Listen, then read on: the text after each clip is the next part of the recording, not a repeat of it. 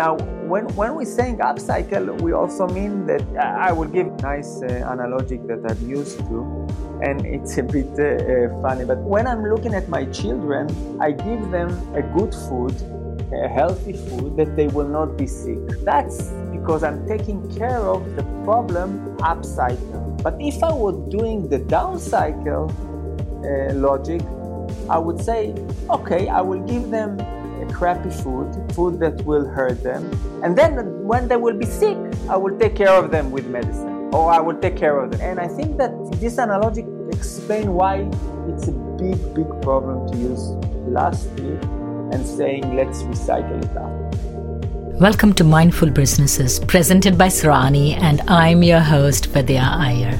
In our podcast, we bring to you brands which are mindful in their practices and processes. A mindful business adopts and employs sustainable social, economic, and environmental practices. Today, we have with us Joseph Ciani, C T O and founder of WCycle, naturally replacing plastics. He joins us from Israel. Welcome, Joseph. Yeah, thank you for having me. Most people are probably unaware of the fact that plastics was invented as an eco-friendly alternative, as a way to reduce dependence on natural resources. Isn't that kind of ironic? Now we are trying to find an eco-friendly alternative to plastic. Yeah, I never thought about it like that, but yeah, you're right. It's very funny then in the fifties, sixties, when the plastic was uh, invented, it was, you know, the eco-friendly solution for a lot of product that, uh, you know, everybody was happy to get it. And, and and in fact, it's it's it's an amazing product. I mean, it's something that if you look at that, it's everywhere, wherever we go. It's in our clothes, it's in our, I don't know, in our food, it's everywhere. And in our chairs, in our cars. And it's really helped, you know, to help us in our daily life. And I think that uh, the purpose has uh, been achieved, what we thought one hundred eighty years ago. But the problem is that we don't know how to, to use that and how to reuse that and how to get rid of that.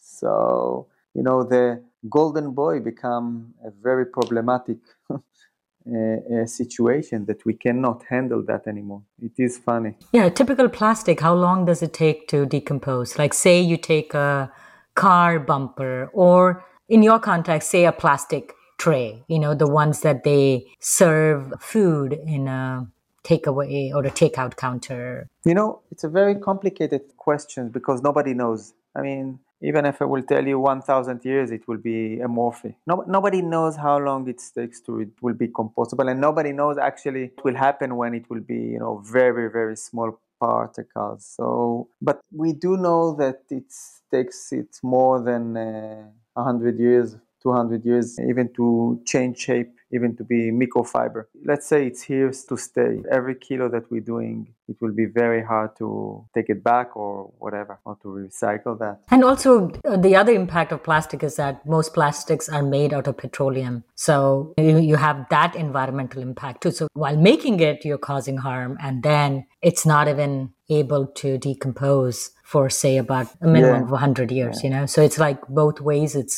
it's bad, so... Yeah, yeah. The, the the oil is also a big issue. So if you look at all the cycle of the plastic, so even the you know the raw material itself by itself, it's a big issue. Yeah. So even the end product, it's something that we talk about, but all the cycle is is quite quite problematic. What are the different kinds of plastics that are used in the food industry? Because, like you said, plastic is ubiquitous. It's used in your car bumpers, it's used in your straws, it's used in takeout containers, your shampoo bottles. Let's just focus on the food industries. What are the different types of plastics, waste that is yes. created by the food industry? We have a lot of different kind of plastics. I mean, we can go to one hundred kind of types, but the major kinds of product that we know is, you know, the P E T, the polypropylene, the P E that we all familiar. That's basically the main product that we people bump into daily life. The majority in the food industry is basically all the containers, the food uh, uh, containers that we know are quite small in, in all the in all the percentages of the plastic that we produce. So we produce around three hundred fifty million tons a year of plastic, and only forty percent from that goes to the food industry.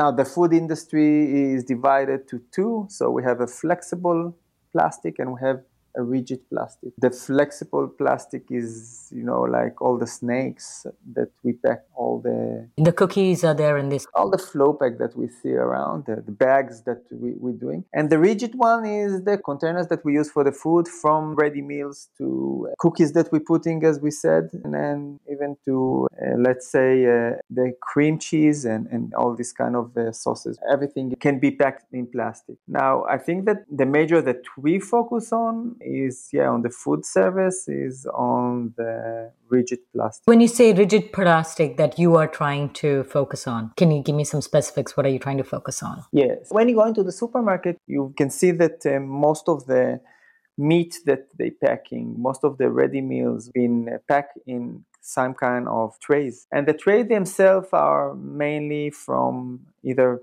polypropylene or P E T, or kind of P E T. And these trays are made out of petroleum. And this is the segment that we focused on to replace. The idea was at the beginning to focus on, we initially wanted to eliminate all plastic in the world, but uh, it's it will be kind of hard, because we think about plastic, there is no uh, way you can uh, even imagine to handle this amount of plastic.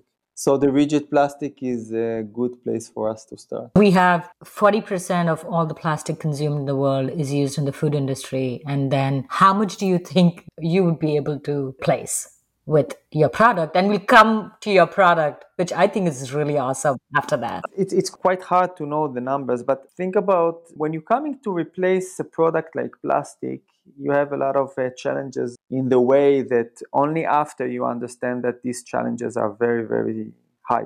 Challenge. The first challenge is, of course, you know, the plastic is a very cheap product. When you're coming to replace plastic, you have to think about the price and the ability of the plastic. It's very strong, it's very rigid. And also it's, you know, contain liquids. And that is the main thing about plastic, that it's It can hold the liquids uh, very easy, and you can close the food inside, and then you make a, or a safe, clean product for the customer. And, and that is a very important thing.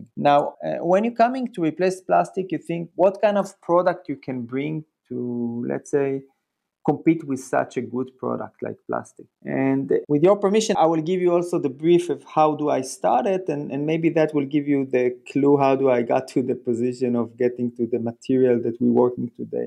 That'd be awesome. Let's talk about your journey. At the beginning, uh, when I was uh, young and beautiful, I was starting uh, and I was uh, I was traveling the world. I was uh, in the awareness of plastic is uh, something that is very bad for the environment, but we cannot do anything because uh, the replacements are not there. Nobody bring any uh, replacement back in the nineteen ninety-five or two thousand. And back then I was uh, traveling in Italy, and, and I found a, a friend of mine that was very ecological guy that, you know, he's always always been uh, in the against plastic movement uh, in his life. And, and I saw that he's using uh, diapers, that is using Uh, one-time use diapers, and uh, and you know, a diaper is the most uh, unecological uh, product, right? And I was a bit uh, shocked, and I asked him, uh, Mathieu, what are you doing? I mean, you are against plastic. And he said, yeah, this is a compostable diaper. And then the first time I was uh, uh, realized that uh, there is some materials that are bioplastic, that made out of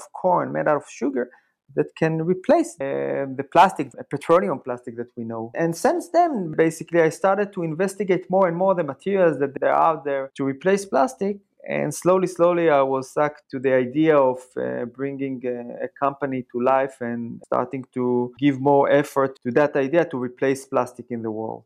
So at the beginning, I was uh, very in bioplastic materials, meaning, uh, I don't know if you're familiar yes. with the P L A, uh, P H B. Yeah. And, and all these kind of materials that made out of uh, starch and made out of uh, corn. And it was, let's say, in that time, I was sure that, you know, in a couple of years, the government will set up and will say no more to the plastic because we, you know, we have a solution.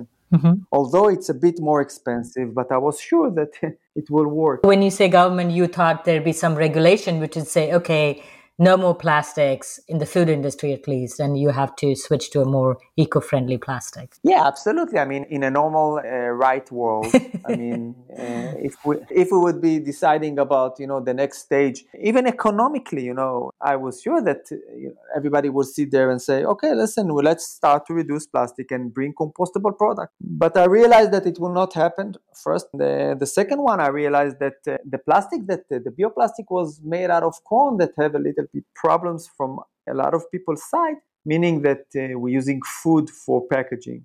So instead of eating it, we're making package, and, and, and that's that's a problem. So slowly, slowly, I was investigating and seeing what would be the right product that will not be food mm-hmm. and will be byproduct and can do the work. Mm-hmm. After a while, uh, uh, I was uh, investigating the idea of uh, bringing the pulp back, because back then we saw that uh, there is a lot of uh, sugarcane product that made out of bagasse, quite fit to the to the mission to replace plastic. And I was investigating uh, the idea of uh, sugarcane as a product, and it was quite amazing because it was a product that, you know, it's a byproduct for the sugar industry that is much cheaper than plastic, and it's abundant. I was thinking, wow, eureka. Mm-hmm. But the big problem was that paper or cellulose in the nature made for bringing water right. up to the to the tree. I right. mean, it's supposed to suck liquid from the bottom up that the tree can drink in his top leaves. And uh, that was a problem when you want to put food inside that, that tray, that product. So slowly, slowly, I understood that uh, we need some work here to see how we can uh, make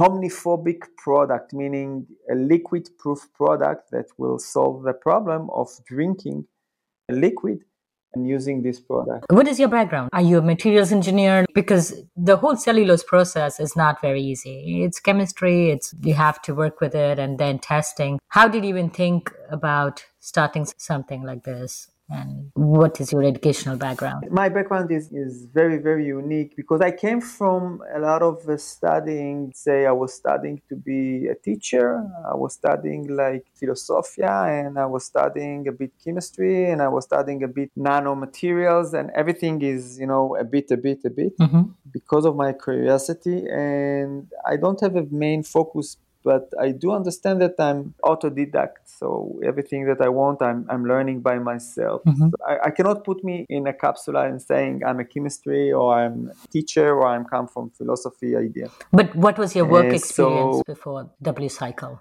Where did you work? Nothing. I was traveling. I was traveling all around the world. I don't. I I was not in the loop of the study and universities and stuff like that. I only, yeah, I was traveling along in, in all around the world, and I think that you were taught by the best teacher in travel. Yeah, I think that because I was traveling all around the world and I was studying whatever I want, I think that it's opened my mind for a better solution. Because think about it, if I was in industry, so it was a bit putting me under, you know, some. Uh, rules that might not bring me to the place where I am. I, from my point of view, I think that uh, uh, the studying is something that is very important, but it's supposed to be today more precise because today the knowledge is in our hands. The development of yourself is more important to go to the place of uh, you know studying something. That's my opinion, but not everybody thinks like that. Yeah, but but I think that's fantastic that you chose this alternate career, because most of the other founders or the C T Os that we have spoken to said, oh, you know, I worked here and I had this experience and I took that experience and I did this. But you are self-taught and you brought your experience, your worldly experience as a young and beautiful man and, you know, brought it to create a biodegradable product. Yeah, I just another word. I think that it's a mission of my life. This is how I see it. I mean, it's more a mission than my work, because in the end of the day, I know that I have to integrate between, you know, a company that will earn money and, you know, something that will be organized right. And the second thing is also uh, the idea of uh, making good in the world and bringing uh, end of plastic uh, in the right way. These two things have to work together. I think that uh, the mission to put them both is my challenge. I prefer to stay on the only the reducing plastic, but I think that the company is very important as well. Right, you know, right. To do it right, right. and to, to bring it uh, bring it to the right level. Right, right. It's a very important part in my uh, in my journey. I will explain also what I mean. Mm-hmm. Talk a little bit about your product. I'm not sure how I came across your product, but I was really fascinated because especially in the airline industry, I don't like the plastic trays. I, I sometimes don't eat it because it just comes piping hot in these plastic trays. I just feel all these bad things leaching into my food.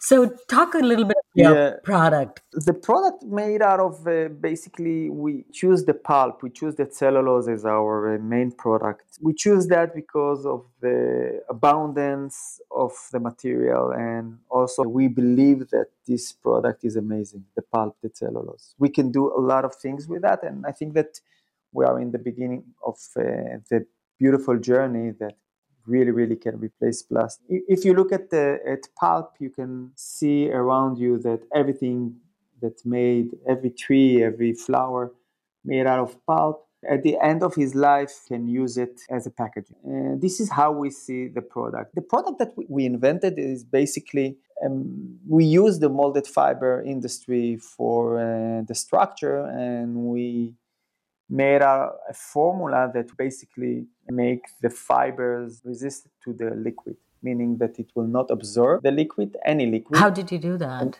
it's a chemistry, mm-hmm. uh, organic chemistry way to do that. And I think that basically, less important how, the, the, the idea is that uh, it's becoming, you know, like you're doing it in the process of molded fiber, you mix it into the water, and eventually uh, what you get is any shape that you want to do.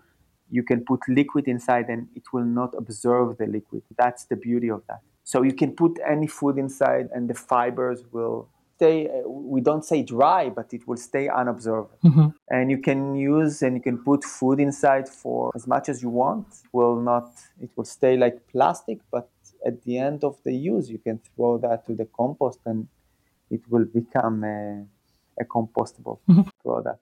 So that's that's the beauty of that. Can I put soup in it, like hot soup? And how long yes, how long will it stay soup. Without leaking? Soup you can put you can put water there as much as you want, and it will not uh, liquid and it will not absorb. The only thing will go as a steam and you know evaporate it, but it will not absorb. If you put it in the fridge, we tested it for four or five months. Nothing will happen to it.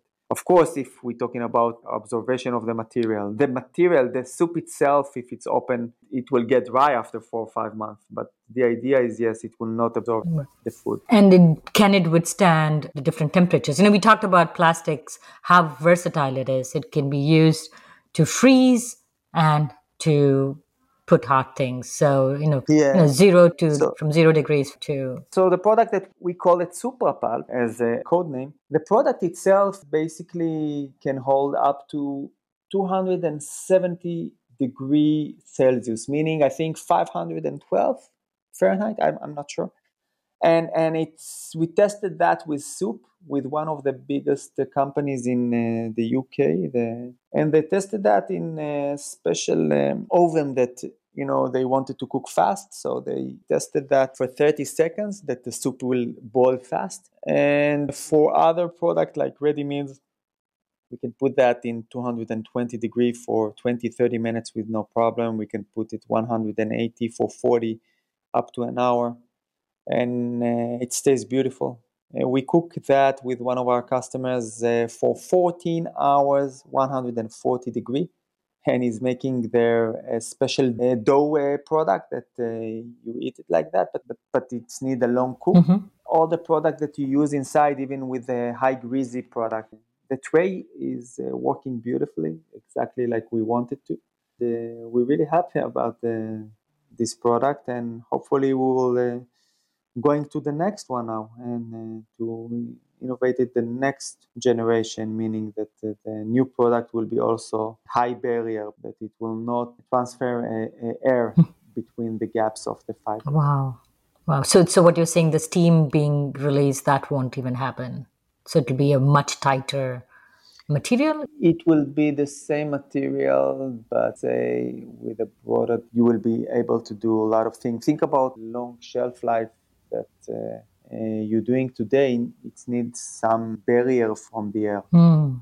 So that's what we want to do today. The fiber is something that air can go through that. Mm-hmm. So if, if you're doing molded fiber, uh, the air could go through. And the next generation, what we're planning to do is basically to make in the gaps of the fibers our material to be, let's say, be much more high density mm-hmm.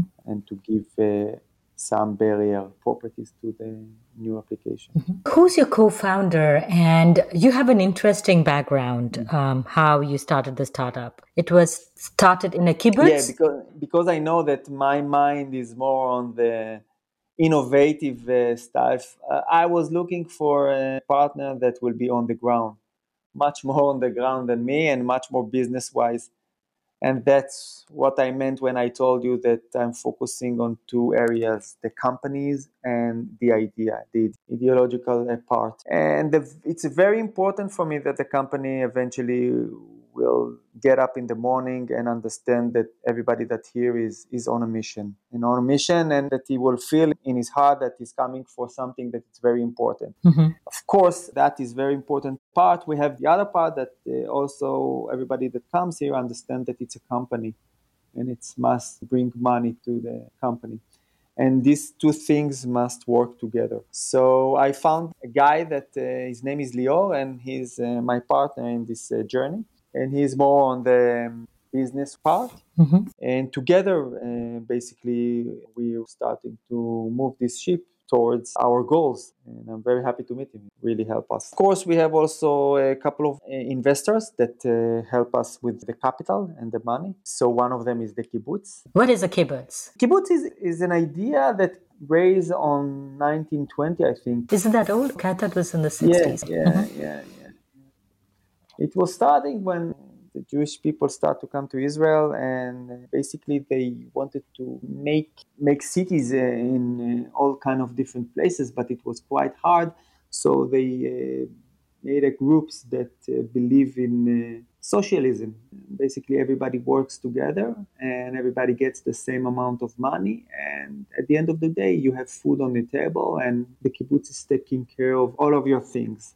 So he gives you house, he gives you food, he gives you education. And basically you work uh, in several uh, things that the kibbutz work with. And this is how you pass your life. It, it's a very interesting uh, place. Since then, it has a lot of changes from the twenties, mm-hmm. uh, nineteen twenties. And today the kibbutz is uh, over here in Gan Shmuel. It's quite the same, but uh, it's more oriented uh, say, uh, for... Uh, economic uh, scale, meaning that uh, they are working uh, together for, uh, let's say, everybody works wherever he wants, but all the money goes together to the to the same bank account, and everybody has a budget. So it's a bit different once that the kibbutz was working inside, and today everybody working also inside and outside. They also do investments, and they invested in your venture. Yeah, yeah. The kibbutz today is more like a big company, but it's a family company that also live in the work, in the company. You understand? I mean, it's quite funny. Yeah, it's... it's yeah, I do, I do. I... It's it's like a, about it as a company, but they sleep in the company. Right, so they right. have houses in the company. Right. So yeah, they invested in us as a future product that uh, they understood that plastic has to be uh, replaced. And basically they do believe in us uh, as the material that uh, we did. They believe in us. We are going to the right way. And together with them and another two private investors, uh, we raised the company. Also, we made uh, some nice movement on uh, the product itself. We made a patent on it. We have some new customers, and we're starting to grow very nice. Hopefully, we will have a solution, a bigger solution for uh, what we're looking for, and make a bigger impact on the industry. And that's what we're aiming. The idea basically in the product is after a lot of time in the packaging industry, and I understand that very clearly today. Our idea is to come with a product that will be cost effective. That's the main thing. That's is something that it will be outside a cost-effective uh, product that also be compostable. So you have not the compostability, it's a green product, it must be coming from a byproduct material, meaning that I cannot take my raw material uh, if it's from a petroleum or food from people or whatever. I just need something to the leftover of something, mm-hmm. and to use that is very, very important to us as well. And we believe that we can solve that. Mm-hmm. And I think you touched on a really important point of sustainable practices. It's called circular design, where you take, repurpose a byproduct into something which again goes back to the soil and is biodegradable. So this, you complete this whole circle. So you don't create something new, and you don't, uh, you know, leave anything behind. That's the beauty about uh, WCycle's products. I think also you're right that that's the beauty of uh, the idea, and and I want to take, uh, uh, with your permission, a bit uh, speaking about how the recycling works mm-hmm, today, mm-hmm, and, and true. Put some light on that. And and I think that it's very important what you said, because the focus here is very important to be uh, with a logical way, meaning that if we're talking about a product, we have to think about all the cycle. So today when thinking about recycling, I'm thinking about I will produce plastic, I will take it out, use it, and then I will bring it in and clean it and make a new product. Mainly that it will be something that I don't need, a bench or a chair or whatever, but it will stay from plastic. And then I said that I recycle the product. Now, the big problem of recycling is, from my point of view, is, of course, we, we didn't succeed until now to recycle. I mean, the recycle percentages in, in the world are ridiculous. We are on, I think, uh, three percent, I think. And the, the, the idea to collect plastic back, from my point of view, is to take care of the problem after you make it. So I don't know if you know the, the terms of uh, downcycle and upcycle solution. You can explain it for our listeners to know what is upcycle and what is yeah, downcycle. So, so it's very simple.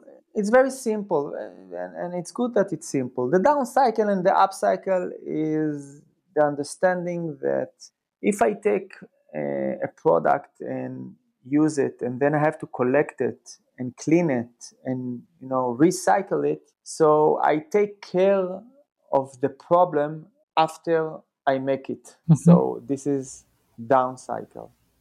And the upcycle, I said, no, I, I, I will not even go into that problem. I will stop it at the beginning. I will not make the plastic that I will not have to, you know, I will not have to take care of it and clean it after. I will find something else to replace that. So this is uh, to take care of the problem upcycle, mm-hmm. at the beginning. Mm-hmm.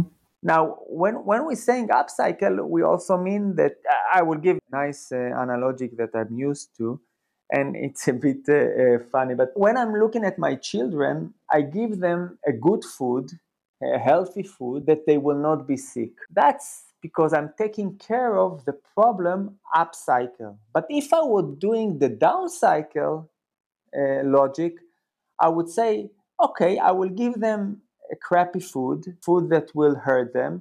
And then when they will be sick, I will take care of them with medicine, or I will take care of them. And I think that this analogy explains why it's a big, big problem to use plastic and saying, let's recycle it up. And this is where we put our line and said, okay, the recycling is something that we are not going into that. So the our product as a determination must be when, by mistake, even by mistake, it's not going to the compostable. It's, let's say, it's fell down on the street, that after a while, it will dissolve. No matter what happened, it will not stay as, let's say, forever.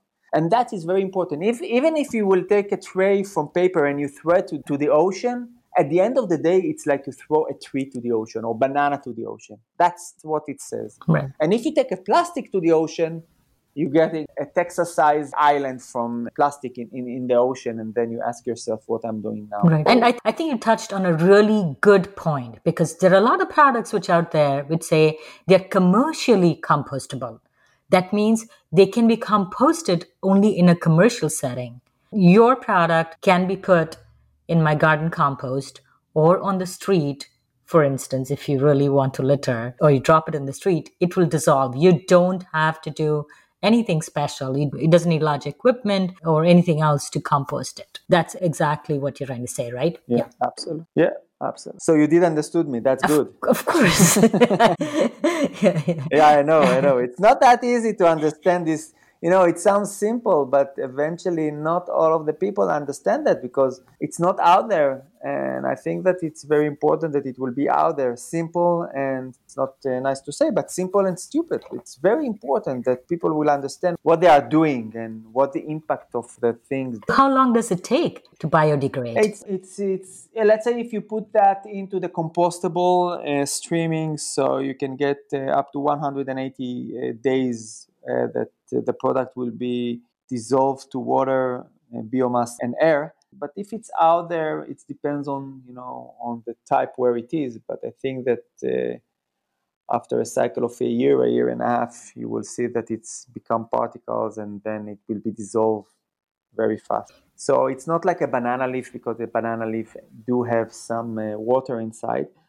But uh, if you take a tray and you throw it to the, to the ground and you have a cycle of rain, uh, it will finish after, after one, one and a half year.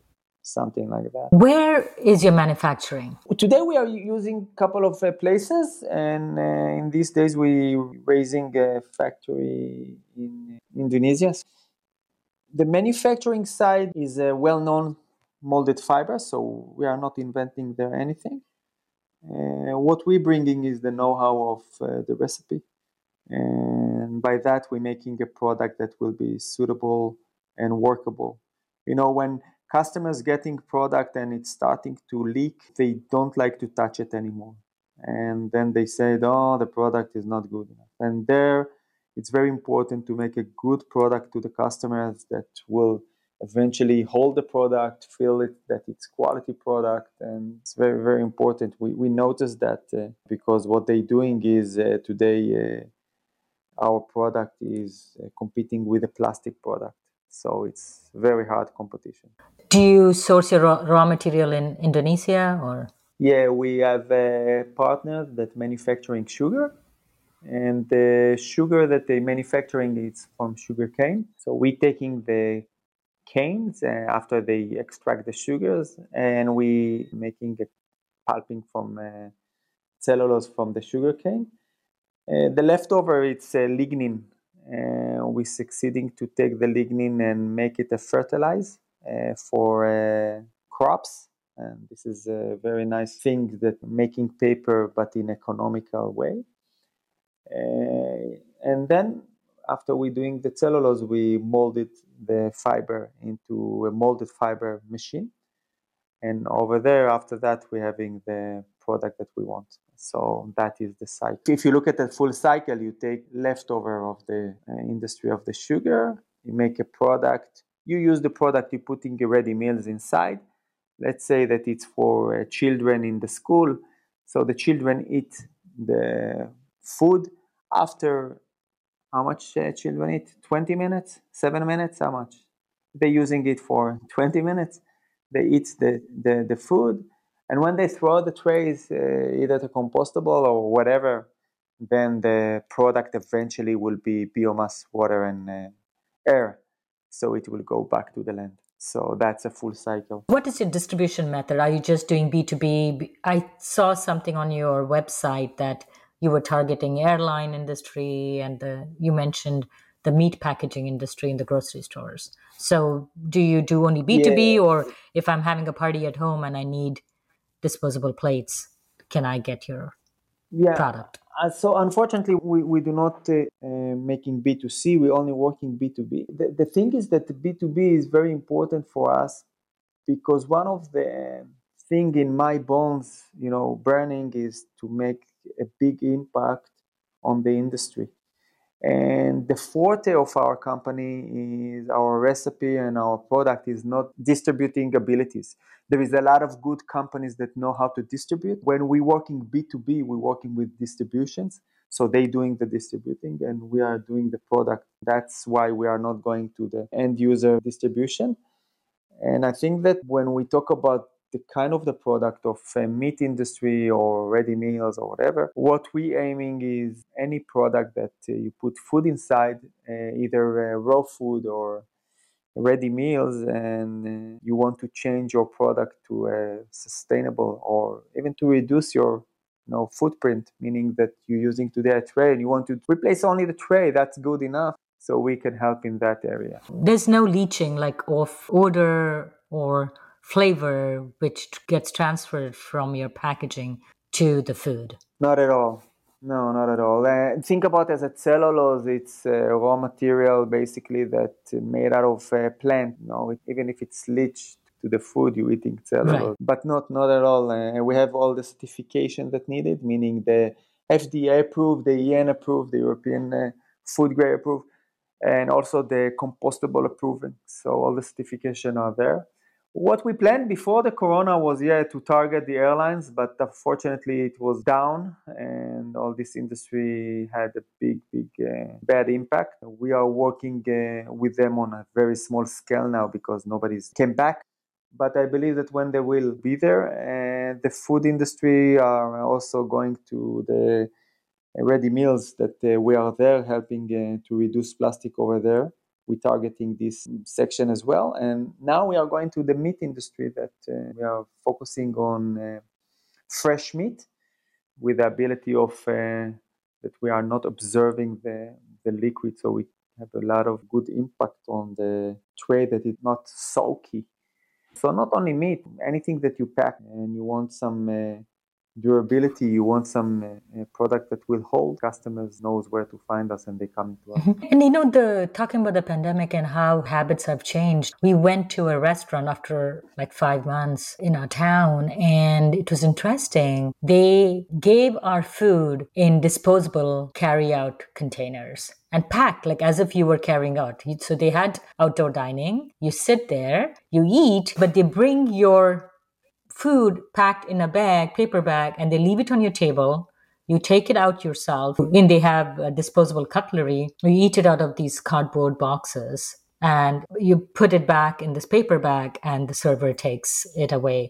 So this was a good restaurant, a fancy restaurant, which normally did not use paper or plastic, had tablecloths and china, but they have completely switched to these models. And I actually felt more comfortable when everything was thrown away. I was more comfortable with this model. I felt safer that the food is coming straight from the kitchen where somebody's wearing a mask across the street to where I was sitting in a closed container, not in an open plate. And also the safety of the server, you know, she's not exposed to carrying my dirty plates back too, right? So the, the world is changing. What is you lost yeah. in the airline industry yeah. would probably gain slowly, slowly in the restaurant industry. Yeah, absolutely. You know, it's quite funny. F- from my point of view, I prefer to reduce uh, use of disposable uh, products. So, you know, as a matter of ideological thinking, I prefer to use, take a multiply plates uh, or, you know, to take a plate and, and to wash it after. But I know that it's in some places it's very hard. Uh, the idea of uh, the new virus uh, times, our world, uh, a big change in, in all that variety of uh, behavior. And I think that, you know, to use disposable as something that uh, will be cleaner can work. I hope that in that matter, people will more put attention on what kind of container they use. That's the main key, meaning that uh, even containers with papers and lamination, that the laminated itself is from plastic, and that's not, uh, let's say, it's not solving our problem because therefore... Uh, the compostability or the disposable of the product will no longer will be if using uh, plastic uh, laminated on, on the tray. And and I think that uh, when you want to solve one problem and you bringing different kind of uh, solution that looks uh, green but is actually more problematic than the other one, that is something that is worried me. And, and hopefully people will uh, get to the position that they understand these kind of uh, things, and it's coming from the people. You know, sometimes they demand a compostable trays or ask the owner to use as much as possible compostable product. I hope that it will come uh, this uh, awareness at the end of the day. It will give us a, a greener and nicer place to to live on, uh, our earth. I think you hit the nail on the head of exactly what our podcast wants to do. It wants to give consumers these alternatives. Consumers have the power to change. And if the consumers know these green alternatives and they demand that the airline industry or the restaurant or the electronics packaging industry, for that matter, if they communicate that they want a more uh, sustainable product, it will happen. So part of our mission is to educate the consumers. Use your power and try to make a more mindful world. Absolutely. I think the new generation is more understand the situation and, and more likely he will change the things. Mm-hmm. He will uh, be more rational on, on that matter. Thank you so much, Joseph, for coming on Mindful Businesses. We've really, really enjoyed talking to you. Um, it was really, really nice talking to you. If you're a creator of a mindful brand or would like to recommend a mindful brand to be featured on our show, send us a message on our Facebook or Instagram page. If you learned a thing or two from this episode, share it with a friend. Like, share our Instagram and Facebook page. Subscribe to us on your favorite podcast platform. We recorded this podcast in Lafayette, Indiana. Tatum Gale composed the music for this podcast. This is Vidya Iyer for Mindful Businesses.